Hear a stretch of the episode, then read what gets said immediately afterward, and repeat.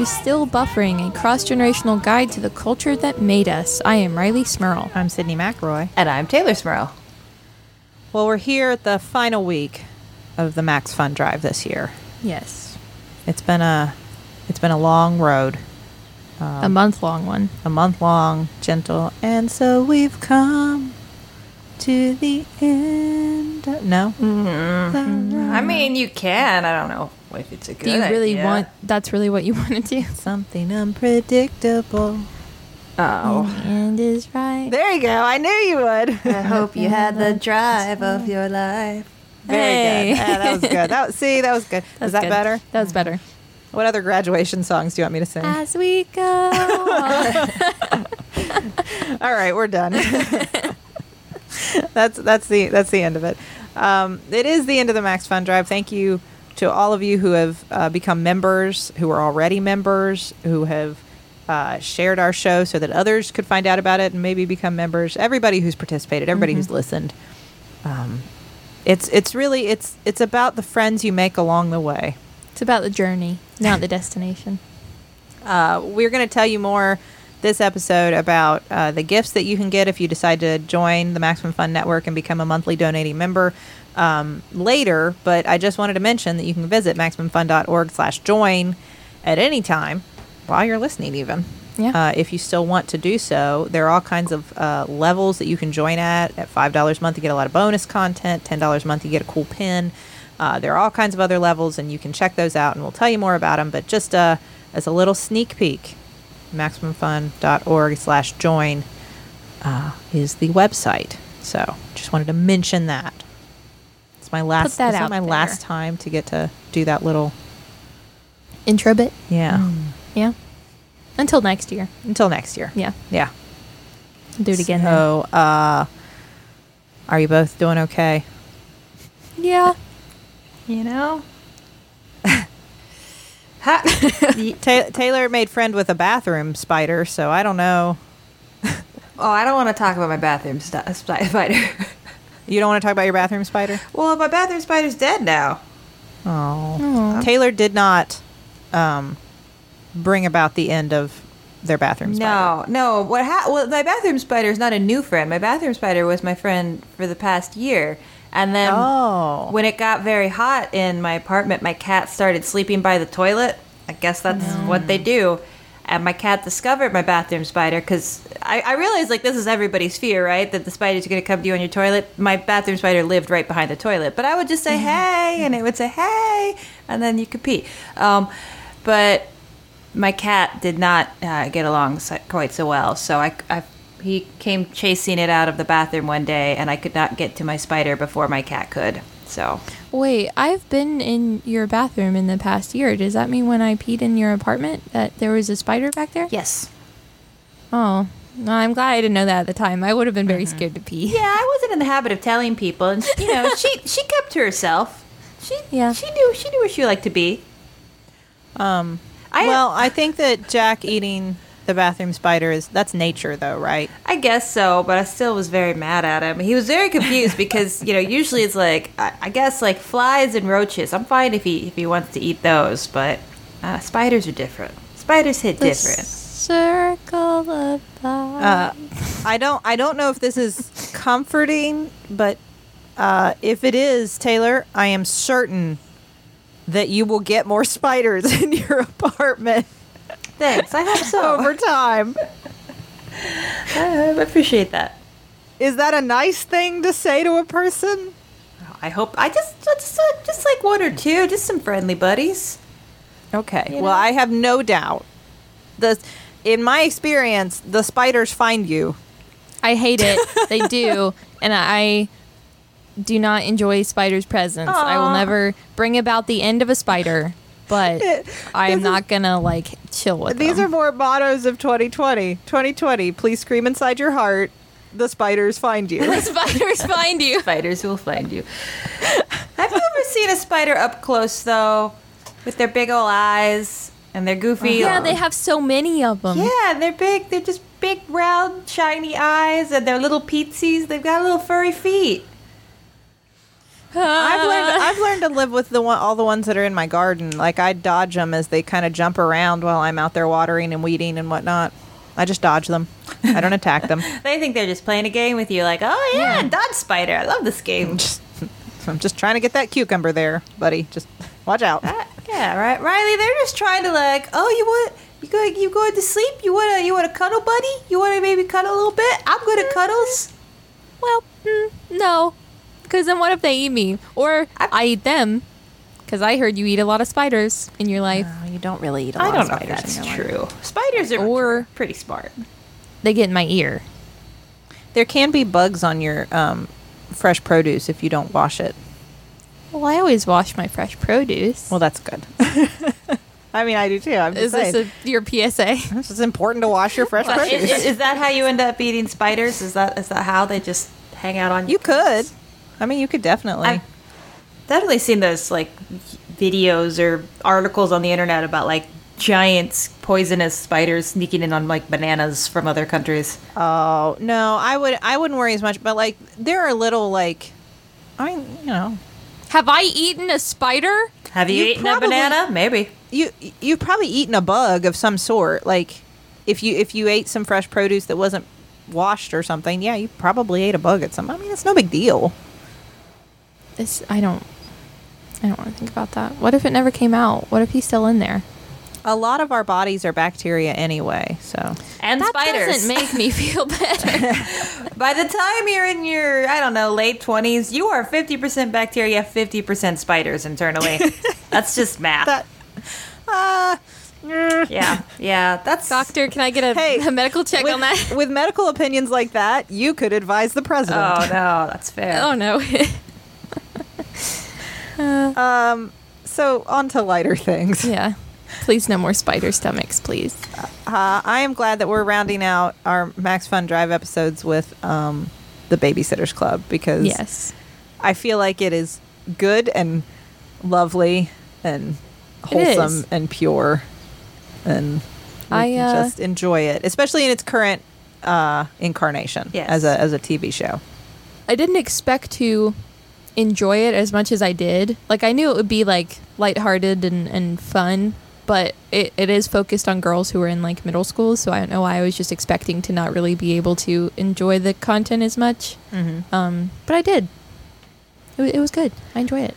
The uh, I I was surprised how much I enjoyed it. I watched it purely on a whim Mm-hmm. with Charlie. I, I turned on the first episode thinking like I don't know if this will this is probably like going to seem really silly to me now as a grown up, um, and I didn't know if it was too old for Charlie, but uh, it was fine for her. I mean, she enjoyed it, watched it, was engaged, followed the plot lines. Like it was good, uh, even for a five year old, almost six. Jeez, she's almost six. That's wild. I know.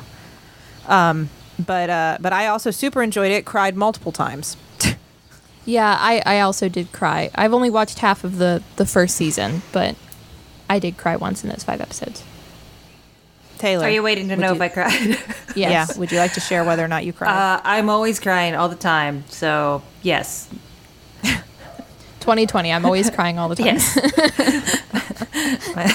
my, my, my, my, my heart is screaming, my insides are crying, and spiders. And spiders are finding you. The spiders will find you.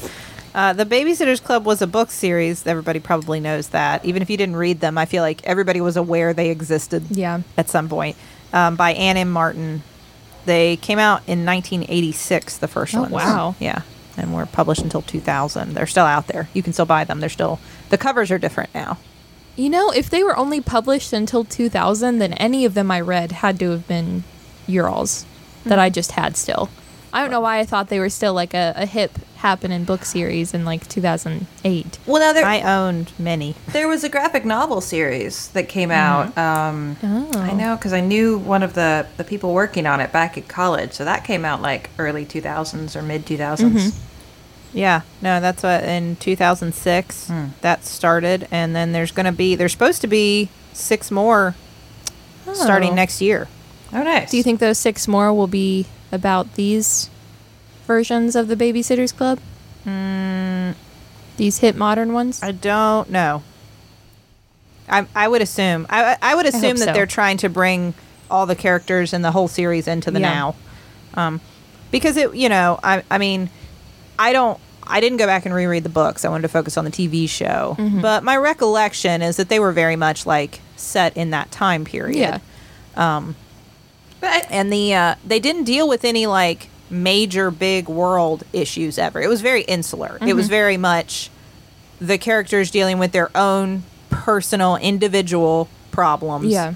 that w- were not necessarily applicable to anyone but themselves, but most kids reading them could probably find something they related to. You know, there were parts that the, there were struggles that were very like universal preteen type Right. struggles. Um, but they weren't dealing with bigger things for the most Yeah. part. I do appreciate right off the bat starting the show. I remember one teen TV show I started watching when I was probably in middle school was um, Pretty Little Liars, and they were girls that were supposed to be like freshman year of high school, so only like two years older than the girls in this series. And I just thought that was how I was going to look in high school, but they all really were like 25 years old. These are actual young teens. yes. Yeah. And I, I appreciate that, knowing that like Charlie will be watching girls that are their own age playing characters that are their own age because mm-hmm. then you don't have unrealistic expectations about what you're supposed to look like when you're, you know, in middle school. Yeah, I, I agree because that's what I my re- memories of Babysitter Club were. I don't think I ever read the books, but I watched the TV show that was on for a while when we were kids, mm-hmm. and that mm-hmm. like I guess I guess they were supposed to be middle school students, but they were all. I just thought in my head like, oh, they're teenagers, right? Like that's who the so seeing them so much younger, but that makes sense with the ages they're supposed to be. I always always appreciate that in casting. Yeah, me too. I think that's a great thing. Um, obviously, one of the big so if you're not familiar with the Babysitters Club, it's it's a book series about A club of babysitters. yes, a group of of largely preteen and then on to teenage girls who, and then eventually some boys, but girls who uh, babysit, and they they formed a well, I mean it's a club, but it's a business. yeah. You know, it's a babysitting business. It's actually a pretty good business structure. Yeah, yeah. Like you have days that are open on your schedule that you babysit and someone calls and you say, okay, this is who will babysit your kid. And it's, it's great. Yeah. And I was always fascinated, like, the, and so they go on with like how the business develops and their babysitting foibles and like the individual growing up type storylines. Yeah. Um, the the episodes of the TV show are named after book titles. Oh, okay. Which is kind of cool. Like the first one is Kristy's Great Idea. That's Kristy cool. is a founding member of the Babysitters Club, and her great idea is, spoilers, the Babysitters, Babysitters Club. I but what they've done with the TV show that I think is really good is they took these basic sort of universal themes of like growing up, change, loss, um, like trying to fit in, trying to find your place, find your voice, all these things that are really important, and then they they really I think did a good job of interpreting it in the actual world we live in today as opposed to what a lot of things in, in like the 80s and 90s did, which is this whitewashed version Yeah. that only represents a fraction of the people. Right. Um, I think they've done a really nice job of diversifying the characters and the storylines. You know, they're the same. It's funny because they're the same narrative structure as the story in the books. They've just, you know, Brought it to today. yeah, they've just broadened their their lens a little bit Yeah. um, one of the things that struck me immediately is like Kristy is very much in the book supposed to be, I guess, what we would have called like a tomboy. Mm-hmm. Um, as evidence, like the the background for that is she grows up with three brothers, and her parents are divorced. And it's supposed to be like she's just one of the guys. Yeah. Like that's very much like her character, and there, and it's kind of like one dimensional in that way. And I never really like identified as strongly with Kristy as a character because I didn't really f- see myself that way. Mm-hmm. Like I wasn't, you know, into sports as much. I played them, but I wasn't Yeah. like that, you know. But it's funny because in this reincarnation, she's a feminist. She is. She's a very strong, defiant feminist voice that I really identify with now and appreciate. And I don't know that I ever recognized that in the book series. Yeah. That's funny because I was watching this and I'm like, oh, Kristy must be the one that Sydney uh, likes, that Sydney relates to. Yeah. I, I would have if if I had felt that from that character, and maybe it was there and I just didn't see it in the text. Maybe it wasn't as clear, but like seeing that character now, I identify very strongly with Kristy in a way that I didn't when it was just like, oh, that's the one that's into sports, which was Right. very much like the cliche back then. Like, oh, there's the one girl who's into sports and doesn't wear dresses. Yeah.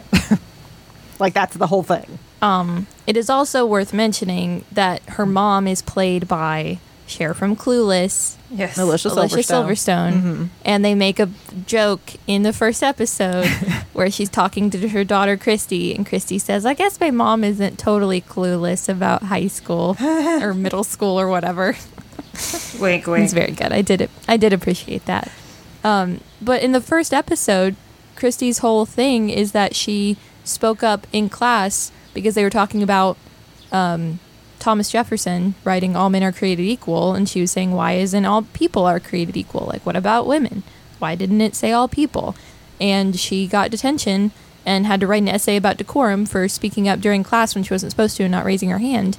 And her whole thing at the end of it was that a guy wouldn't have been asked to write that essay, and for a girl, it's just supposed to be like sit down, be quiet, and talk when you're told to. And she doesn't think that's okay. Mm-hmm. And I really appreciated that because that's something I think that is true, but also I don't know has been talked about by a middle school character in a show like that. they they do a really nice job. The character of Kristy really impressed me. One because it felt so much more ra- well rounded than the character I remember from the books, and two because she continues to do things that are not like actions or words of a like typical likable quote unquote likable girl mm-hmm. in a, in one of these series. Do you know what I mm-hmm. mean? Yeah. like there there are times where she's very clearly rubbing people the wrong way and saying things that like make people uncomfortable. Mm-hmm. Um and i really like that because the thing is like Kristy's the boss. And she owns that. And you don't especially in young female characters you don't see that very often And she also acknowledges that and acknowledges that a lot of people don't like her, like the way that she does certain things or carries Mm-hmm. herself or whatever. But I know at one point she looks at Stacey, I guess, when Stacey joins and just says, "Yeah, I'm bossy. Deal with it," or something. Yeah. Like, "Yeah, I'm going to tell you what to do, and this was my idea," and you know, and she owns that, and she's not gonna Mm-hmm. shy away from Yeah, that. but I do like that they they they don't just like even just that they don't put that on her character and just leave it there. Because there are moments with her friends where it's it's misplaced. Her, you know, she she does, she's not a very good friend because of her her bossiness and like you know that that interferes with her ability to take care of the people she cares about. And other people in her friend circle call her on that. Yeah. like in a supportive way you know? They definitely do push against each other in ways that are um, again unique to i think these sorts of tv series and, and book series and things um, to try to force each other to grow up um, i think uh, watching Mary Anne was that was the character i always identified with because Okay. oh she's the shy one who likes to read yeah. that was that was it that was i mean in the book series that's what she was the shy one who liked to read. liked to read Yeah.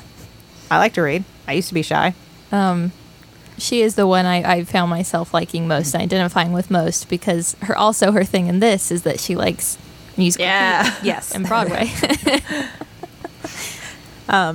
and that you know they've they and which is great one thing we mentioned like they diversified all the characters in the cover art in the original babysitters club series it looked like other from the original members now mm-hmm. more members get added over time but from the original members of the babysitters club claudia is the only one who is not white. Um, claudia is uh, japanese in the series but everybody else is a white person. And they have changed that for the TV series, which I think is great because there is nothing like it is not inherent to the storylines that the characters be white. Yeah. So there is no reason that we wouldn't have more diversity, and certainly it's more representative of like the actual world we live in that they're more diverse. And I think that's great with Mary Anne and with Dawn's character, who's supposed to be like this typical California girl and who is a woman of color as well. And so I think that that's been a great, you know, I did enjoy when uh, Dawn first meets Mary Anne and pulls out her lunch at the lunch table, and she has like a green juice and like a, a salad, and it's all in like the uh, wooden reusable bamboo Mhm. stuff. And she says, "Yeah, it's true. I'm from California. We do eat different there." it's like okay, that's that's really good. I was gonna say it's not even like a read or a caricature. I'm just like that's accurate.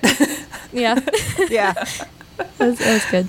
No, and I, I thought that was really neat. Like they they took that kind of view of the character and then they took it to like the logical like so they're very much into spirituality. Um, Dawn is a very empathetic, sensitive, caring character who like spends a lot of time when people say things that are mean or, or rude, trying to think about why and like connect with them on their level. Like the the pains she takes to connect with Kristy, I thought was so impressive and so admirable to put that on in a young character so that kids could see that. Um, where is this person coming from that they're treating me this way? Yeah. like I thought that was such an admirable quality. And then they have like the uh, they have the theme of like paganism in Dawn's family, her mom's her aunt, Her aunt. her aunt who holds like the the circle. I forget mm-hmm. what they call it, but they're celebrating. Oh, is it like the The moon and Scorpio is that what it is? Yes, The- something the like new- that, the yeah. full moon, new moon, one of the two. I forget. the new moon? New moon. Yeah, and it was a, and I thought that was. I mean, none of that is, of course, in the original series, Yeah, but it made a lot of sense in the context of Dawn the character. I, I liked uh, on the subject of paganism. The uh, there's a wedding that is officiated by this this old lady that was previously called like she was oh she was scary witch that lived next door to one of the kids they were babysitting and the kids were all afraid of her. So then she shows up and she's the the you know the officiator of the wedding. And she's like, "Oh, you're afraid because you think I'm a witch, and I am." she's just kind of like, "Yeah, that's right. That's what I practice. I am a practicing witch. Uh, it's no big deal." so, yeah, I like that. no, I like that too. I, well, there's so many. They have taken every opportunity to address those things. You know, it's it's funny. Last week we talked about Glee, and we talked about how like they were not afraid to address things, although sometimes they did them very In the poorly. wrong way. Yeah. Uh, I feel like in the Babysitters Club, when they address those things, they did it very thoughtfully, intentionally, with great care. Right. Um, which is so important if you're going to aim it at a younger audience. Well, and I think that it's kind of it. it there's a at some point it's like you you can tell a you could tell a trans narrative without having rampant transphobia in it. Like that's you know in the mm-hmm, past mm-hmm. that's always the thing. Like well if we have a, a gay character, we have to have a bunch of gay bashing to show how they you know came about. And if you're gonna have a trans character, you have to start with some transphobia. It's like no, I- hopefully in the future we don't. We just have characters that are introduced as whatever, and like that's just it, their role is not mm-hmm. based in their pain, and I like that. I like it that it kind of shows a world because there are gay characters. There like the, there's uh, Dawn, is it Dawn that has two dads? Yeah. And then there's another. There's a lesbian couple that appear in the movie uh, or in the show, and they're not treated as anything other than just like, oh yeah, they, that's a couple. That's a couple. Like, Yeah. yeah, they're just there. Um, I want to talk more. That was one of the you, you alluded to one of the storylines that really I felt they did very well. Right. But before we do that, Let's check the group message. Uh, first of all, this week, um, I may have mentioned to you two previously that I am now an artist. T- yes. you took Uh, my I'm spot. sorry, Taylor. Ah, I'll have to find something You're not else. the only. Ar- you're not the only artist in the family anymore, thanks to Wild Gears. I mentioned this before. It's like a, s- the spirograph you used to use when you were a kid, except better. It's like it's like the the f- just like we're talking about with the Babysitters Club. It's the better version. It's the version for now. It's the 2020 version. They're laser cut gears. They're precise. They're beautiful. They're very easy to use. You, it's the same idea, just like a spirograph. It's it's very satisfying to see the kind of uh, art you can create. The kind of they've got all different sizes and shapes, and uh, it's really cool. Um, I had a lot of fun doing it, which, as I've said before, is not something I associate with creating art. Having fun, because I'm usually very bad at it. I get it. so so it made me feel good um, which was a new feeling for me when trying to create visual art and it was a fun thing that i could do with my kids so it's great whether it's something you want to do on your own just to make art for yourself or if you do have kids and you want to you know experiment with this as a new fun way to make things um, they're great. Wild gears are designed to be relaxing and satisfying to use, and right now we need things to relax, you know, de-stress, express ourselves, and Wild Gears has you covered. So, uh, Taylor, if our listeners want to check out Wild Gears, what should they do? Well, uh, you can discover Wild Gears and get a 20% discount. You just need to go to wildgears.com slash stillbuff. That's wildgears.com slash stillbuff. Get that 20% discount and discover Wild Gears, which are making art fun, relaxing, and easy. I want to tell you guys about my pits. All right. Okay. I want to tell you about what I put on them, and that's native deodorant to make them smell good. Well, that's a good good job, Riley. And I use native deodorant because it's designed to block odor better with ingredients you've heard of like coconut oil, shea butter, and tapioca starch. And it's also vegan and never tested on animals, which I have started looking for more in my products that I use, especially a lot of skincare products uh, don't publicize the fact that they still do test on animals, but a lot of them do, but native never does, which uh, is important to me and I'm sure to you as well. They also have over 10 scents, including rotating seasonals. Uh, their most popular classic scents are coconut and vanilla, lavender and rose, cucumber and mint, and citrus and herbal. Personally, I use the coconut vanilla. Makes me feel very beachy. I love anything coconut. I'm always. I, I I know that's not original to say over and over again, but it's my favorite. Yeah, it's It is my, favorite fave. too. Yeah. And it, it makes me smell like the good the good parts of like the scented sunscreen, except better. Um, it's also risk free to try because every product comes with free shipping within the U.S. and free 30 day returns and exchanges. So you get it, you don't like it for some reason, you got 30 days to send it back for free, return and exchange it, which is awesome. Um, so Tay, if our listeners want to check out native deodorant, what should they do? Well, you can make the switch to native today by going to nativedeo.com slash buffering or use promo code buffering at checkout and get 20% off your first order. That's nativedeo.com slash buffering or use promo code buffering at checkout for 20% off your first order. Uh, one more time. Well, not one more time because I'll mention the website one more time at the end. So almost the penultimate time. I'll mention it. Uh, it is the Max Fun Drive. Um, I I always feel lucky that we can do this show every week. Um, that we can make this together and talk to each other, and that uh, some of you all out there seem to enjoy hanging out with us for a little bit. Um, it makes me happy. I hope it brings you joy. Um, and being a member of the Max Fun Network helps allow us uh, the time, the technology, uh, the the income to keep this going, to keep creating this. Um, and we're really grateful for that. Uh, if you are a member, if you are joining, if you're upgrading, we thank you so much um, for doing that. You can start at five dollars a month. That gets you over 200 hours of bonus content. Uh, Riley wrote an original D and D campaign for us to play with our mom. It is out currently when you're listening to this. It'll be on that bonus stream feed. So check that out. Um, you, uh, you at ten dollars a month, as we've mentioned before, you can pick one of our cool enamel pins designed by Megan Lynn Kott. Uh, you get a membership card.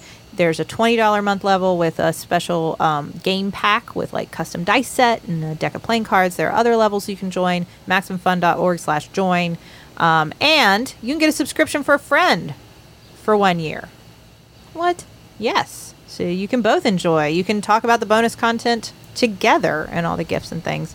Uh, you can gift a subscription to someone you've never even met who had to cancel this year due to COVID. As a, uh, also, so um, you'll be uh, you'll be paying forward all of this extra fun, these gifts, uh, some joy.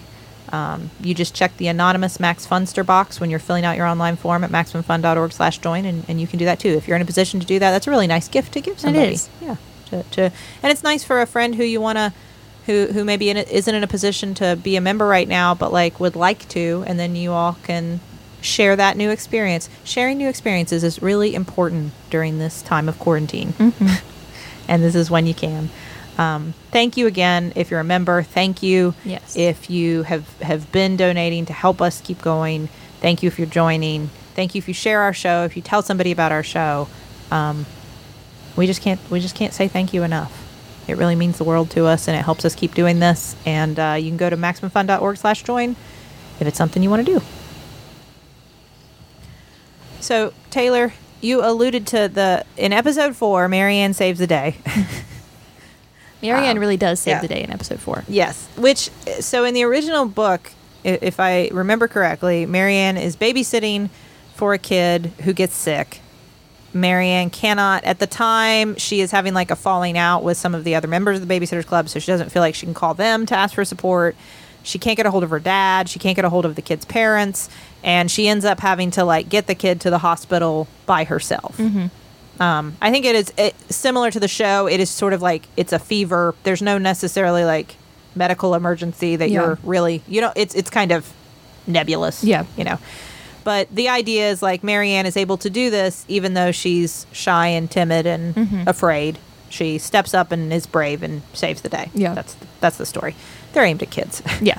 um, they have taken that that same story and changed it just a little bit um, by making the little girl that Mary Anne is babysitting uh, trans. Mm-hmm. And I thought that that was at first it struck me like, oh, that's great to introduce some diversity onto the show Mm-hmm. uh, because they do it in such a matter of fact way, and it is explained w- through the voice of one of the other, you know, young girls, Dawn. Mm-hmm. Uh, it it's done so well and so just like this is this is just Bailey is a girl. Mhm. This is who Bailey's always been, and everyone accepts that. And it's just so matter of fact. I, th- I felt like it was handled so well for a younger audience. For like, I felt really good about the way it was being presented to Charlie as something that like Yeah. I could endorse and stand behind. As like this is a good representation of you know explaining this to children. Mm-hmm. Uh, and then they take it a step further when Bailey does get sick and has to go to the hospital, and the doctor and nurse who come in to see her uh, immediately misgender her Mm-hmm. because they're looking at her chart. And not at her. Yeah. Yeah. Which also highlights a real problem, which is that a lot of medical record systems were not built to reflect, Mm-hmm. you know, someone's actual gender Right. Sure. you know, gender identity. They just weren't. And so even the ones that have been retrofitted to do that, a lot of it depends on like people manually entering that Mm-hmm. information and it's not always done. And certainly if you have paper records, Right. nobody's doing that. And so it reflects a real problem in our medical system where people are constantly at risk of being misgendered because of that. Um, it is a deficiency that would be super easy to correct if people took the time Right. to do it. Um, and it put a young girl in the position of having to stand up, you know, and say, let me stop you before you do this because you're causing this child that I am responsible for great pain. Mhm. And so I am going to take you out in the hallway and explain to you. And I, I was just so impressed with the whole storyline. Yeah. The the way Mary Anne talked to the the doctor and the nurses, which I mean, thinking about the fact that Mary Anne's supposed to be what, like 12, 13, 13, I think. 13, um, is just very. It's not angry. It's just very matter of fact. Like, if you took the time to look, you realize what you're doing is wrong. You are making this child upset, and I ask that you treat them with more respect and you Mhm. treat them and call them the way they're supposed to be treated, and call Bailey by her correct pronouns and her correct name, and refer to her as she wants to be. And then also, can you find me a hospital gown that is not blue? Because Bailey sees the blue one and says she doesn't want the blue one because, you know, just stereotypically, for some reason, we associate like blue with boys and pink with girls. So that's probably something that Bailey has dealt with before. Mhm. Um, I, it made me cry just knowing that, like, not only is Mary Anne the character that says her greatest fear is like someone calling that she doesn't know and having to talk to them on the phone, which is also like one of my greatest fears. I get it. but she talks to these two adult strangers and educates them on something and knows better than them about this and is a mm-hmm. good advocate for a little Yeah. person. Well, I, I think just having a, a, a trans character presented that is that is taken care of, that is respected, that is you know valued by her parents, by the people that interact with mm-hmm. her. I just mm-hmm. think that you know we don't we don't really think about how powerful something that simple can, can be. Where you just see this character that has a very positive, loving upbringing, and that's just matter of fact presented. You know. Yeah. Yeah. Yeah, that that's a, that's another good point. They highlight the fact that Bailey's parents have made the effort to, you know, respect Bailey's gender identity and buy her clothes. What? You're Sydnee's crying a little bit. Shut up. No, it's really sweet. I mean, she's got this beautiful, like princessy room, and you know they show all of her clothes, and they and the way they describe it is just so simple. Like these are the clothes that help Bailey feel more like herself, and it's just they're Yeah. feminine clothes, and that's it's just that that's that is it's that simple. Yeah. Even the way that they first show the audience that and and Mary Anne that Bailey is uh, a trans girl is that they Mary Anne goes back to put Bailey in a different dress and opens up her closet and sees that it's full of like boy clothes. Mm-hmm. Very, I mean, even if they're not boy clothes, just very opposite of what Bailey wears, which is like the pink sparkly princess stuff. Typically male clothes. Um, and Mary Anne doesn't really question or say anything. She just says, "Well, that won't do. We can't wear those. We need to find your clothes, your princess clothes, because that's what you like." Yeah. And that's Yeah. it. Like it's not like, "Oh, well, what does this mean?" Child, tell me why you have all these boy clothes. Tell me about your yourself and your identity. It's just okay. Let's find your other clothes. And obviously, not not Yeah. to insinuate it, that gender coded clothes are necessitate or are integral to somebody's Right. identity. But I think in the narrative language that we have for TV, they tell the story really beautifully and really Yeah. concisely. especially Yeah. through the eyes of a 13 year old. I, I think I think they're taking advantage of those sort of stereotypes for little kids. Exactly. You know, mm-hmm. because Charlie got that Yeah. instantly. Instantly, she understood what they were communicating Right. through that. Um, even though I took great pains to buy her gender neutral clothing when she was younger. You have a child that loves pink and princess dresses and sparkles more than anyone I know. I know she rejected all of it and wanted pink. So, um, but I tried. Uh, but yes, I, I thought that was well done. And I thought Dawn's explanation, which is simply, "You're right-handed. How would you feel if somebody tried to force you to be left-handed?" Mm-hmm. Well, that's how Bailey would feel if you tried to force her to be a boy. Mm-hmm. I mean, it was just it was that yeah. simple, and Yeah. it was it was, I. But I think they've done that because they they do that with that very obviously new storyline from the books. You know, that was not. Mm-hmm. I'm. It's been a while, but I'm pretty sure Yeah. the the books were great. I'm pretty sure they didn't cover that. Um, but they do that with that. They do that with storylines they've covered before. Like Stacey has type one diabetes, and uh, that made her kind of an outcast at her previous school because it. What I think they're trying to say is that she had a seizure at her during school, and again, this is something that wouldn't have been in the books because it didn't exist then. One of her supposed friends videoed her and put it on YouTube Mm-hmm. which I guess could happen. Yeah. I mean, unfortunately Yeah. today. Um, and it embarrassed her. And then there's this question of can she take care of our kids if this could sometimes happen and we Mhm. wouldn't be there? And they, they confront it head on. And Stacey stands up for herself and her parents stand up with her. And they all, and they have like a pediatric endocrinologist stand up Yeah. and talk and like this is why this is okay and Stacey can be a babysitter and there's no reason that this pump that she wears is a problem and Mhm. she becomes proud of it and like gets a sparkly one. Sydnee's crying a little bit again. no, but I, I do It's like just that so moment. positive. Yeah, where you see Stacey trying on clothes and going to great lengths to hide her pump and wear clothes that are either baggy enough where you can't see it or wear a jacket so you can't. Um, and then at the end of the episode, she like bedazzles it and it's blue and sparkly and she wears it clipped to the front of her band so you can see it right there instead of hiding it. Um, and then even the moment where her dad's like, "I want you to do that to my phone so I can wear that on the front of my pants too." It was like It was that's a very yeah, dad that's a very dad moment, but it was also very sweet. Well, and I like that you know you have that episode that establishes that in in her as part of her character, but then it the show just sort of moves on from there. You know, it's like after that she's Yeah. it's like that's okay. We've established that part of her character, but there's more to her. Mainly that she's really boy crazy. That seems to be her thing. But still, like if that's Yeah. a you know it's a normal teen thing. It's like she's got re- uh, regular narratives. It's not like she's the sick kid for the whole story. You know, that's just part of Right. her.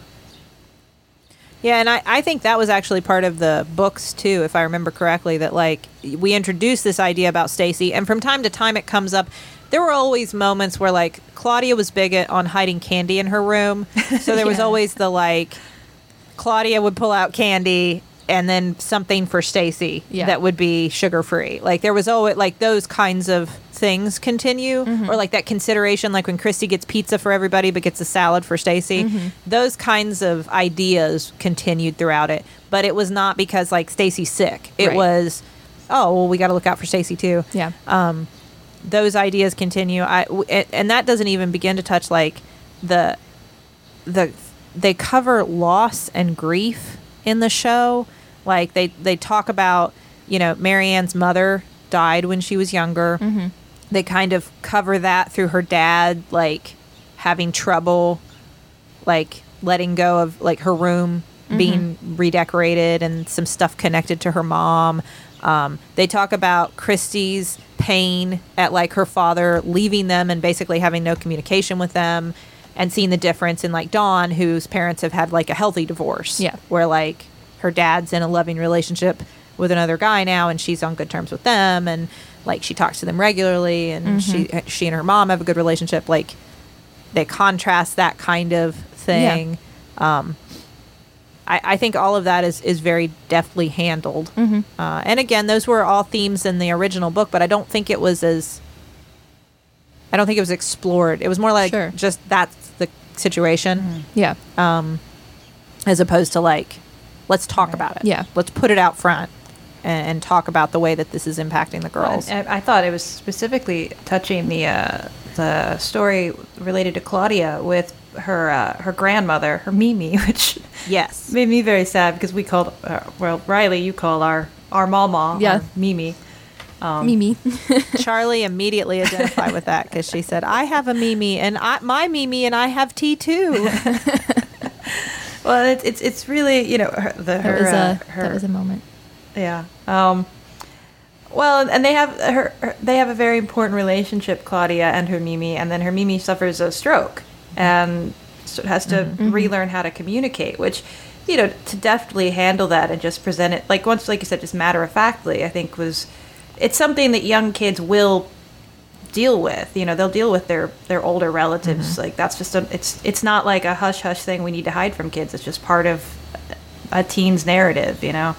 And then there's the whole other backstory mm-hmm. where Mimi spent time in an internment camp, at a Japanese internment camp, mm-hmm. which just to cover that in what seems like a very, you know, it's just kind of a light, fluffy series. I thought was was really important and good, and becomes the thing where Claudia is an artist and is trying to look for what she's trying to say, which is a lot to put on like a 12 year old. I'll say that as like a young artist, but Yeah. but Yeah. still, like that's where she starts to kind of look into her past and draw that forward in her art, and I thought that was really beautiful.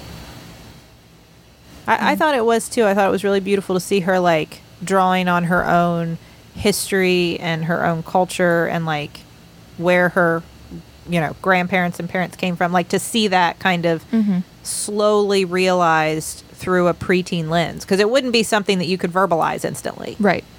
Um, but an artist could represent it visually a lot f- faster, you know, Yeah. in that in that. And so they use that medium with Claudia to show that. I, I think it is so well done. And Claudia, can we just talk about? I know this is not as deep, but her style. That's exactly uh, what I was going to say. I was waiting for a break in an opening to just say, not even just Claudia, just all of them are so fashionable all the time that I'm watching as an almost 20 year old adult.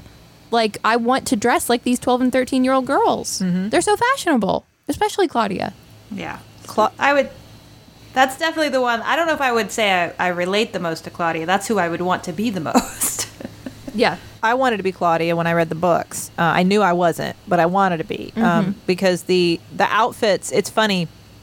I don't remember exactly what they looked like, uh, but I know that what she wears is a is a really good representation. Like it feels right. Yeah. Um, b- a lot of her jewelry I remember was like handmade and like really like kind of like big like fruit shaped earrings and things like that and that those were always I remember reading these descriptions of Claudia's outfits in the book and just being like wow Yeah. I wish I would never have I would never have the guts to dress that creatively and colorfully and I just knew that wasn't me I Right. was I always thought I was a Mary Anne but I was probably more of a Kristy in my than the clothes I wore in all honesty um, but uh, but man Claudia's outfits and just her whole thing she is she is very cool that is who Charlie wants to be Yeah.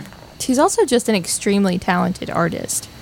Like Yes. they show her painting her Mimi, and it's like it's a beautiful portrait. and Mhm. it's, it's fascinating and baffling. She's so talented. She Well, is.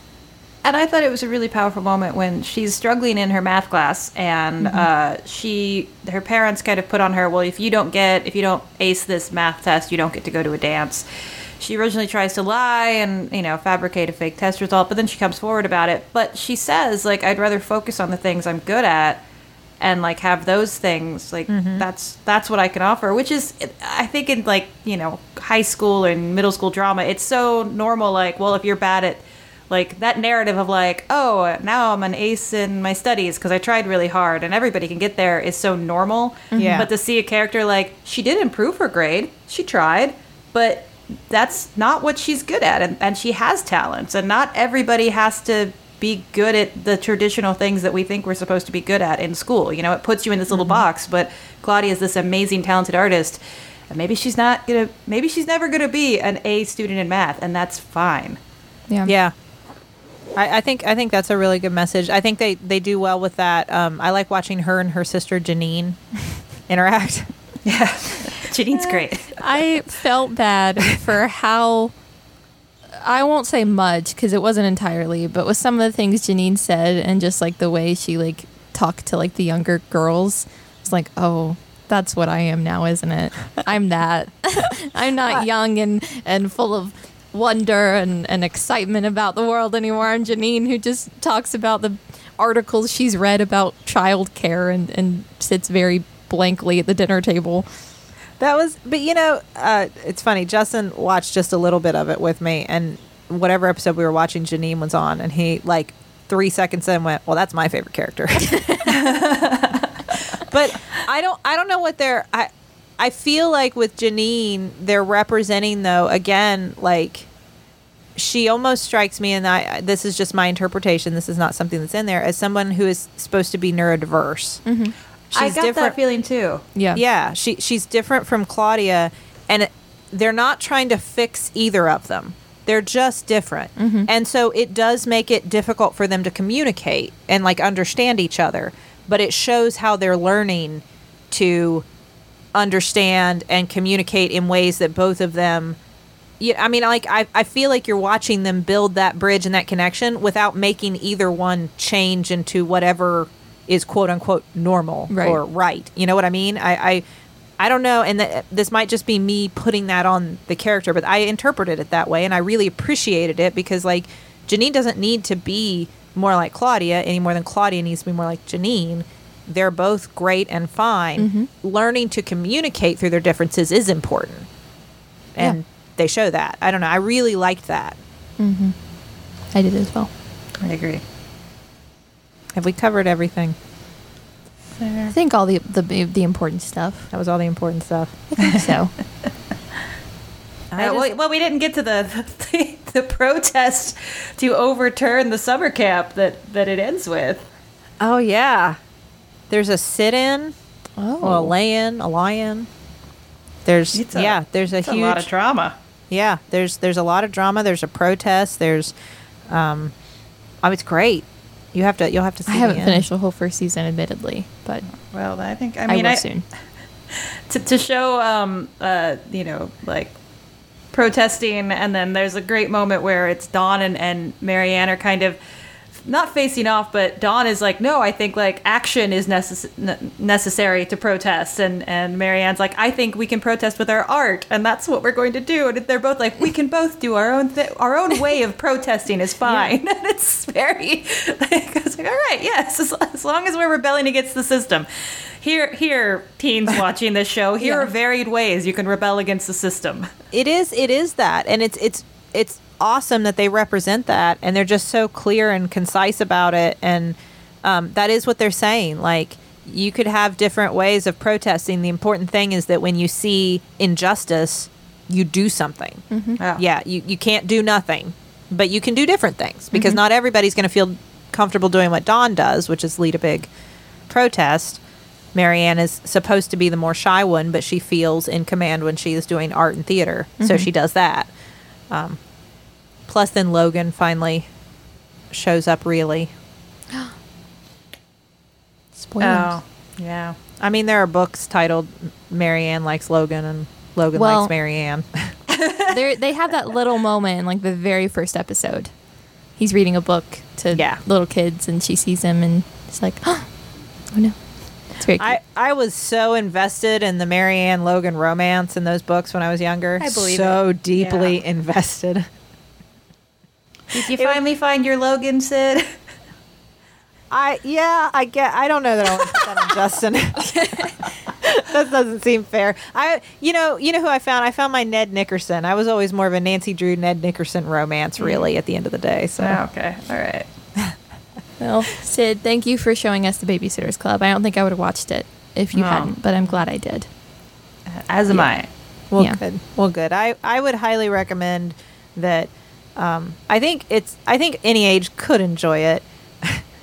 I understand it's aimed at younger kids, but I would really, if there are any parents out there, uh, I feel so good about showing this to my kids. Well, to Charlie. I mean, Cooper wasn't really following. She's kind of kind of young for it. Yeah. But like, I felt so good, and there's it's so often that we'll be watching something, and I'm like, uh, like and we can't want like I don't want you to get that message. I don't want you to, or or let me stop what we just watched and talk about it because this is not the way I would want this represented. And I never, I watched the entire series with Charlie, and never felt the need to stop and like go against it. Mm-hmm. If anything, it struck up good conversations where we could explore those ideas more because of the jumping off point that Right. the that the show started. Yeah. I I just think it's a really positive thing. Yeah. I, I will say when Cooper is old enough to enjoy it, uh, it's it's it would be good for her to watch because she's also represented in it very well. Uh, because there's a little girl that they babysit named Karen who is terrifying. yes. she's Yes. really creepy and weird, but like in a cool way. And I was like, oh, it's Cooper. And wanted to have wakes for her like old porcelain haunted dolls. Yeah. Yep, that that is Yeah. definitely Cooper. That's Cooper. Yeah, I'm actually, I think Charlie said that. yeah, That makes sense. Yeah. there's Cooper. Uh, well, good. Well, what's what's up next? Uh, I want to talk about one of my uh, favorite movies from youth. I've definitely watched it in my teens and college. I've watched it as an adult. It makes me cry every time. Uh, I want to talk about The Brave Little Toaster. Yay. All right, Which I'm I have excited. actually never seen before. So It's a very, very important piece of animation to me. I I loved that. It's been a long time. I'm excited to. It's another one I can share with the kids. Mhm. So. Yeah, it gets a, it gets a little creepy, but it's it's I think it's kid friendly. That sounds good. Yeah. All right. Well, we'll watch that for next time. And uh, thank you both for indulging me for the Babysitters Club. Uh, I still have those books. You know, Tay, if you want to take this opportunity. Do you want to read 'em. Uh, you know, I mean, I watched the show, so I don't think I, I need to read the books. You're right, you're right, you're right. I'll, I'll save them for Charlie. All right. Um, thank you, listeners. Uh, one last time, we want to mention this is the end of the Maximum Fun Drive. Um, this is the last time I'll say this, but thank you. Uh, if you are a member, if you have taken this time to join, thank you. If you have um, gotten a membership for a friend, thank you. That's a what a kind thing to do. What a kind thing. What a friendly thing to do. Um, thank you, and and remember.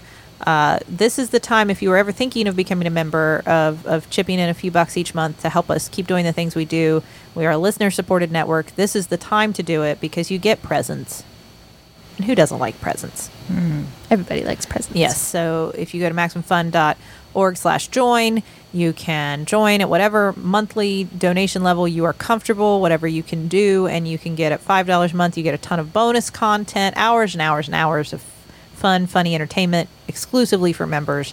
Uh, Ten dollars, you can get the pen, whatever one you whatever one you choose. Um, ours is very cool, but there are lots to choose from. Uh, so pick pick your favorite pen. Um, again, at the twenty dollar a month level, you get the the fun game pack, and then there are other levels beyond that. But anything you can do really helps us. And and again, thank you if you're a member. Thank you for supporting us.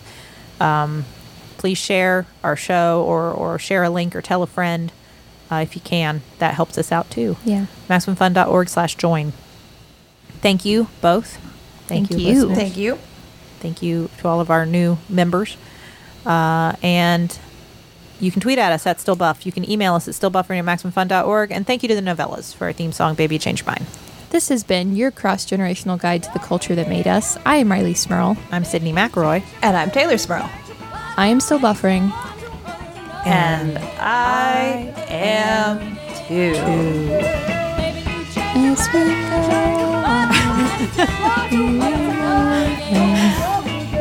Oh, no, go ahead. I'm going to leave you hanging on this one.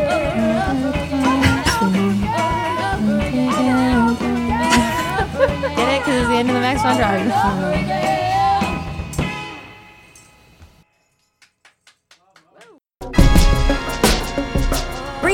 Have a lot of problems. How do you juggle your holds at the library? Well, how do you decide what to read next? What do you do when you find out an author you love is a huge trash baby?